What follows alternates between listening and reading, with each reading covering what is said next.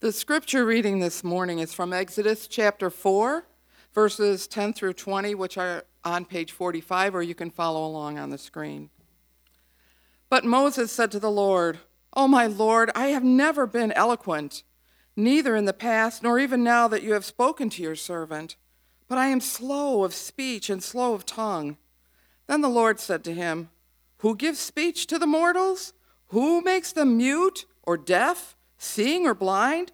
Is it not I, the Lord? Now go, and I will be with your mouth and teach you what you are to speak.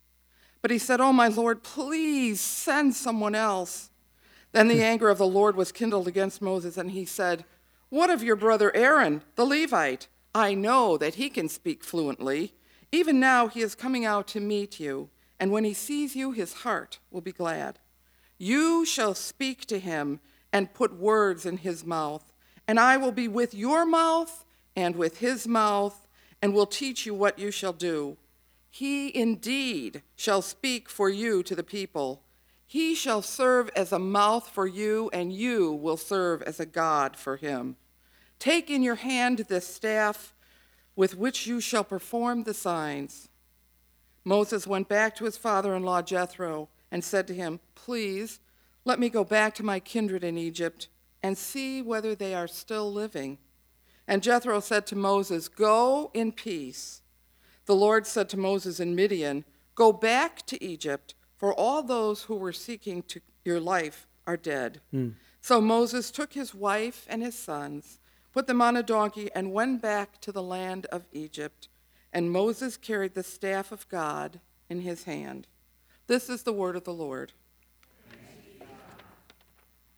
Amen. You may be seated. for that reading. Can't think of the last Old Testament reading we've had that got a laugh. Good morning, everybody. I can't believe it's just been over a month. When you think about it, it feels like it's much longer than that, doesn't it? The idea that Christmas, you know. Uh, my oldest son, who's 15, when he was about two, uh, Christmas season came and he had this special thing. You know, when they're two, they just they soak it in so much. And every Christmas light that he said he saw, he would say, "More Christmas time." More Christmas time with such longing, right? Well, then Christmas came and went, and January came, and the lights started coming down, and we took them off the house, took the tree down. Everyone else in the neighborhood did the same.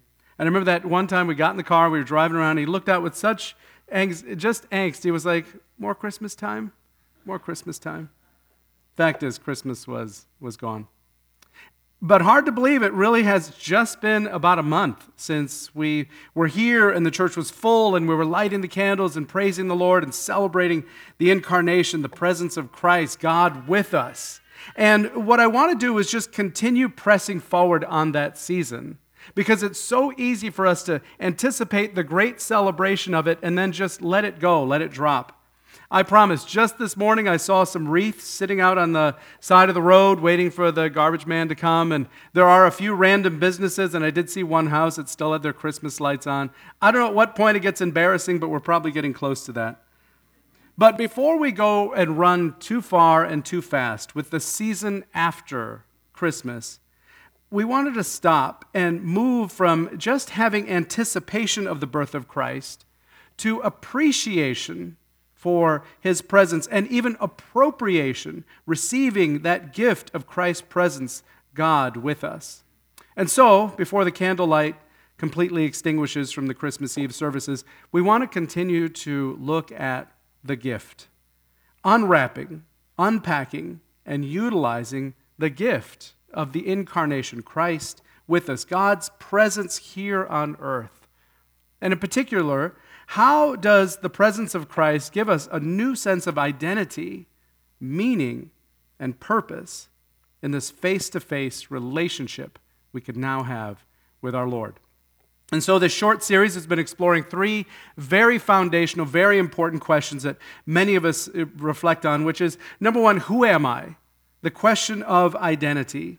And in that teaching, which was two weeks ago, you can hear it online, we expressed the idea from the story of Moses that identity begins there at the presence of the great I am.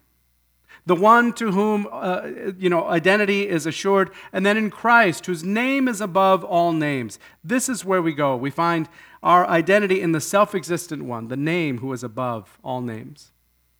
Well, last week, Pastor Joy led us in the idea of meaning. Meaning can sometimes be constricted, or kind of confused with purpose, but it really is value. Like, what is my value here? Who am I? Why am I here? Meaning, we found, emerges from being known by God and entering into His story, knowing that in Christ He is the author and the perfecter of our story of faith. So, our sense of meaning, our value, emerges from knowing that God loves us and Jesus loves us enough that he died for us to save us. Well, this week we want to focus on that final and again foundational question. The idea of what do I do? what do I do with my life? Anyone else still reflecting on that? I know, you know, even as I get older, I'm still working on that one. What do I do? This is not a question of purpose. And we want to ask again this morning how does the presence of God among us change our understanding of calling, vocation, work, and life? And again, this is one of the most common questions that many of us will ask, ask ourselves. To know who I am, to know that I'm accepted because God loves me, begs the question well, then, how can I serve Him daily? Well, with that, we're going to go to the tool of the word to get some understanding here. We read a passage from Exodus chapter 3, 4. We're going to look again at that. If you want to have your Bibles with you, it's great. It's always good to have that encounter with God that's rooted in His word. And so, if you feel called, you have Bible sitting in front of you. It's always good if you can read the word. Maybe God will speak to you a special way this morning, aside from the words that I speak over it. And then you have Matthew chapter 4. We're going to look at that in a bit. Uh, Exodus 4 is on page 45. Matthew chapter 4 is on page 785. You can stick a, a thumb in there and, and wait till we get to that passage. Let me pray as we spend time in the company of God's Word. Father, I thank you so much for the fellowship that you have for us this morning. This idea that we can spend time in your company singing the songs, encouraging one another, no matter what the day holds for us today. God, I pray by the love you've given to each one of us and the fellowship that we enjoy here, that we would emerge from here renewed, restored, and called. Thank you, Lord Jesus. And thank you, Lord, for your word, which has been preserved with such integrity that the stories we read are the stories you intended us to read, to shape our hearts. God, use this tool of your word, guided by the Holy Spirit this morning, to lead us. We pray in your name, Jesus. Amen. So this morning we're going to look at the recruitment of Moses, which began at the bush, the burning bush there in chapter 3.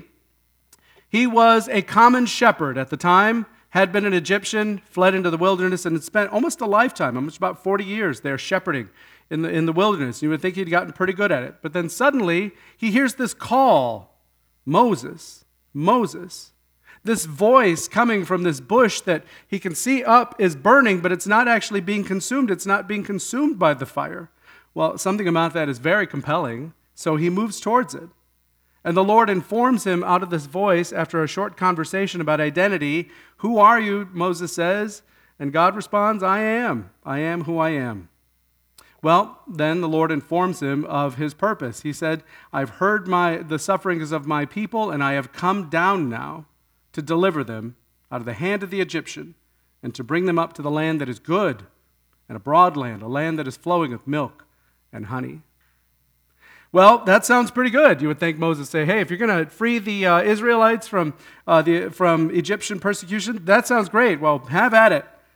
God continues the conversation with him, and in verse 10, he informs him, "Actually, come. I'm going to send you to Pharaoh so that you can help bring my people out, the children of Israel, bring them out of Egypt."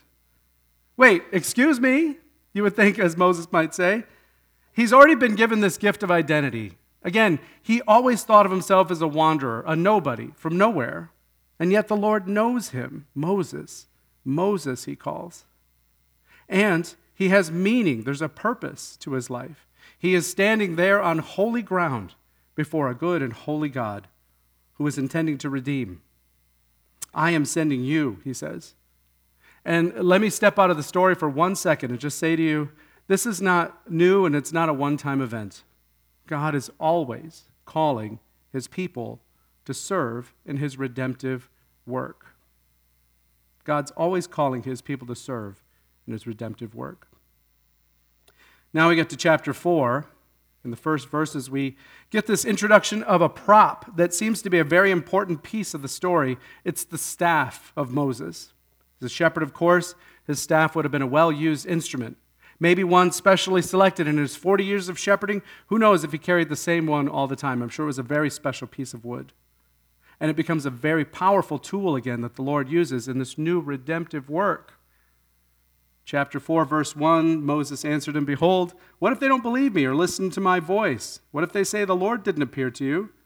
The Lord said to him, Well, what is that in your hand? Moses says, It's a staff. He said, Well, throw it to the ground. So Moses throws it down in this ground and it becomes a serpent. Moses ran and hid from it. But the Lord said to Moses, Put out your hand and catch it by the tail. And so he put out his hand and he caught it, and once again it became a staff in his hand that they may believe the Lord, the God of your fathers, God of Abraham, Isaac, and Jacob, has appeared to you. He's changed that staff. Looking at this moment, a Hebrew scholar noted that in this narrative, the, the staff is really nothing more than an ordinary shepherd's staff. It was the staff of Moses that he used tending to the flocks of his father in law Jethro. He bore it in his hand when he happened upon this burning bush. And it could not have been any more of a nondescript and unexceptional piece of wood. But that's precisely the point. You see, the staff, it harbored no inherent potency, no power. At work was God's sole will, which chose to transform a crude artifact into an instrument of amazing power. And the spontaneous of this, spontane, spontaneity of this act manifests in God's sovereignty. God is taking the most basic tool of Moses' work and consecrating it, blessing it, into a powerful instrument to demonstrate his authority and his grace. But, friends, it's still just a shepherd's staff. And as we heard in the reading today, Moses is still insecure about his ability to be successful in the mission he's been called to do. But the Lord will meet him there. Finally, Moses relents and accepts this new purpose, which takes us back to the reading that we heard today and especially towards the end in verse 18. Moses then went back to Jethro, his father in law. And he said to him, Please let me go back to my brothers in Egypt to see if they're alive. Jethro said to Moses, You may go in peace. And the Lord said to Moses in Midian, Go back to Egypt, for all those who were seeking your life are gone. They're dead. So Moses took his wife, his sons, put him on his donkey, and went back to the land of Egypt. What a journey. But you notice this Moses took the staff of God in his hand. The staff had been changed. It was no longer his tool of shepherding, it now belonged to the Lord. The Lord had consecrated it, changed it, used it again as an instrument to demonstrate God's own power. This is the tool that would become a mighty prop in the redemptive story of releasing God's people from captivity. And it begs me to ask us, including myself, what tool has God given to you? What tool, what instrument of His work are you utilizing? Is there a way that He can consecrate that? Now, maybe for you, like me, maybe your, your tool is your words. Or, or maybe it's the, the, the work, your wisdom, and, and way you orchestrate with, with finances. Uh, maybe the tool of your primary vocation right now is your wedding ring. Uh, maybe it's a golf club. Uh, maybe it's a paddle. Maybe it's the fork of hospitality. What is the tool that you use that is primary in your work? You see, the presence of God in our lives gives us this sense that He's foundationally changing the work that we do and who we serve. The presence of God's kingdom becomes the, the source of all of our work, even if we don't ever change jobs or careers. It creates a new measure of success. See, it's no longer about us anymore. I fell behind on my slides because I got so into the story here. Let me catch up. We are here today, friends, because of God's gracious call in our hearts. We're not here because we've earned it, we're not here because of legacy. We have heard the call and turned aside to move towards God, to accept in Him a new identity. And we find our deepest sense in the meaning of God's great love for us. It's undeserving, it's abundant grace. And in Christ, friends, we discover our purpose with the gifts and talents He's already given us, redirected and in many ways re empowered. And see, God is still at work. He's still setting His people free. And He's saying, I'm sending you. I am with you, and I'm empowering you. See, the nature of this idea of flourishing together is exactly that taking the gifts that God has given to each one of us, presenting to the Lord in gratitude Consecrate me, O Lord, and send me out together on the mission that He's called us to do. This is at heart the very nature of who we are as a church, flourishing together, growing in faith, and stretching out to receive many to know His kingdom, to set the captives free. We see this happening uh, continually, and we see this also in the story of the call of the disciples in Matthew chapter 4. So we look forward to that text. Starting in verse 18. This is Jesus now walking by the Sea of Galilee. He sees two brothers, Simon, he'll call him Peter, Andrew his brother, and they're casting a net into the sea because they were fishermen. That's what they do. And he said to them, Follow me, and I will make you fishers of men. Well, immediately they left their nets and they began to follow him. And going on from there, he saw two brothers, James, the son of Zebedee, and John, his brother, in the boat with Zebedee, their father. And they were mending their nets because, of course, they're fishermen. And he called to them, and immediately they left their boats and their father, and they followed him. Similar story. Follow me, he says to fishermen, and I will make you fishers of men. I'll consecrate the work that you do and orient it towards the kingdom. But what again is the tool of the work that God has given you to do? Have you accepted his renewed purpose to be kingdom builders through the work that he's given you and the gifts that he's given you to use them? See, the presence of God in our lives fundamentally changes who we work for, who we serve. It gives kingdom purpose to all of our work, even if we don't ever change jobs or careers. And it creates for us new measures of success. It's not about me anymore, it becomes about Him. This passage in Colossians illustrates it well for us when it says, In whatever you do, whether in word or deed, do it all in the name of our Lord Jesus, giving thanks to God the Father through Him. And whatever you do, work at it with all your heart, as if you are working for the Lord and not for human masters. Since you know that you'll receive an inheritance from the Lord as a reward, it is the Lord Christ you are serving. Friends, as we conclude this series, and again, it's a short series on the gift, Christ's presence here among us, God with us, I ask, have we accepted that great gift of our identity in Him? Have we accepted that great call of meaning that He loves you so dearly that He sent His Son to die for you and also to be raised into new life so that we too could enter into eternal glory with Him? And have you accepted the call to His purpose to be kingdom builders and everything that He has given you to do and the tools of work that He's provided for you? I have a prayer for us as we conclude this series, but I want to make sure before we head to it that the candle that was lit and so worshiped for at Christmas is still fresh in our hearts. Again, it's so easy for us to move from a sense of anticipation for that great celebration of Christmas, the incarnation, Jesus with us, God's presence here. And then we move into the kind of coldness of winter in which that passion and love and hope and anticipation fade so quickly. Well, before we let that season pass, let the Lord search our hearts because there's still more that He's offering. There's still that great gift yet to be received. So, the prayer that I have for you on the screen as we go through it, I'm not going to put the whole uh, prayer up at once because our tendency is, you know, we'll kind of read it and sort of go through it very quickly. Instead, I want to go through it kind of line by line and give you time to reflect into this as we hear the Lord call us.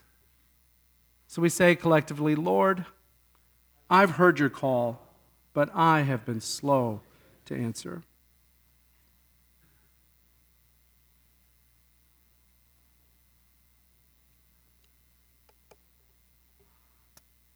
And Lord, I trust that you made me, that you know me, you save me.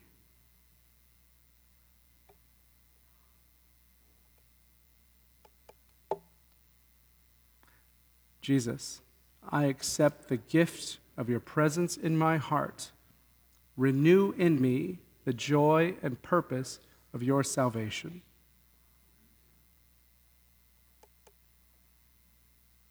And now lead me on the way of loving and serving you, flourishing together in your kingdom for your glory.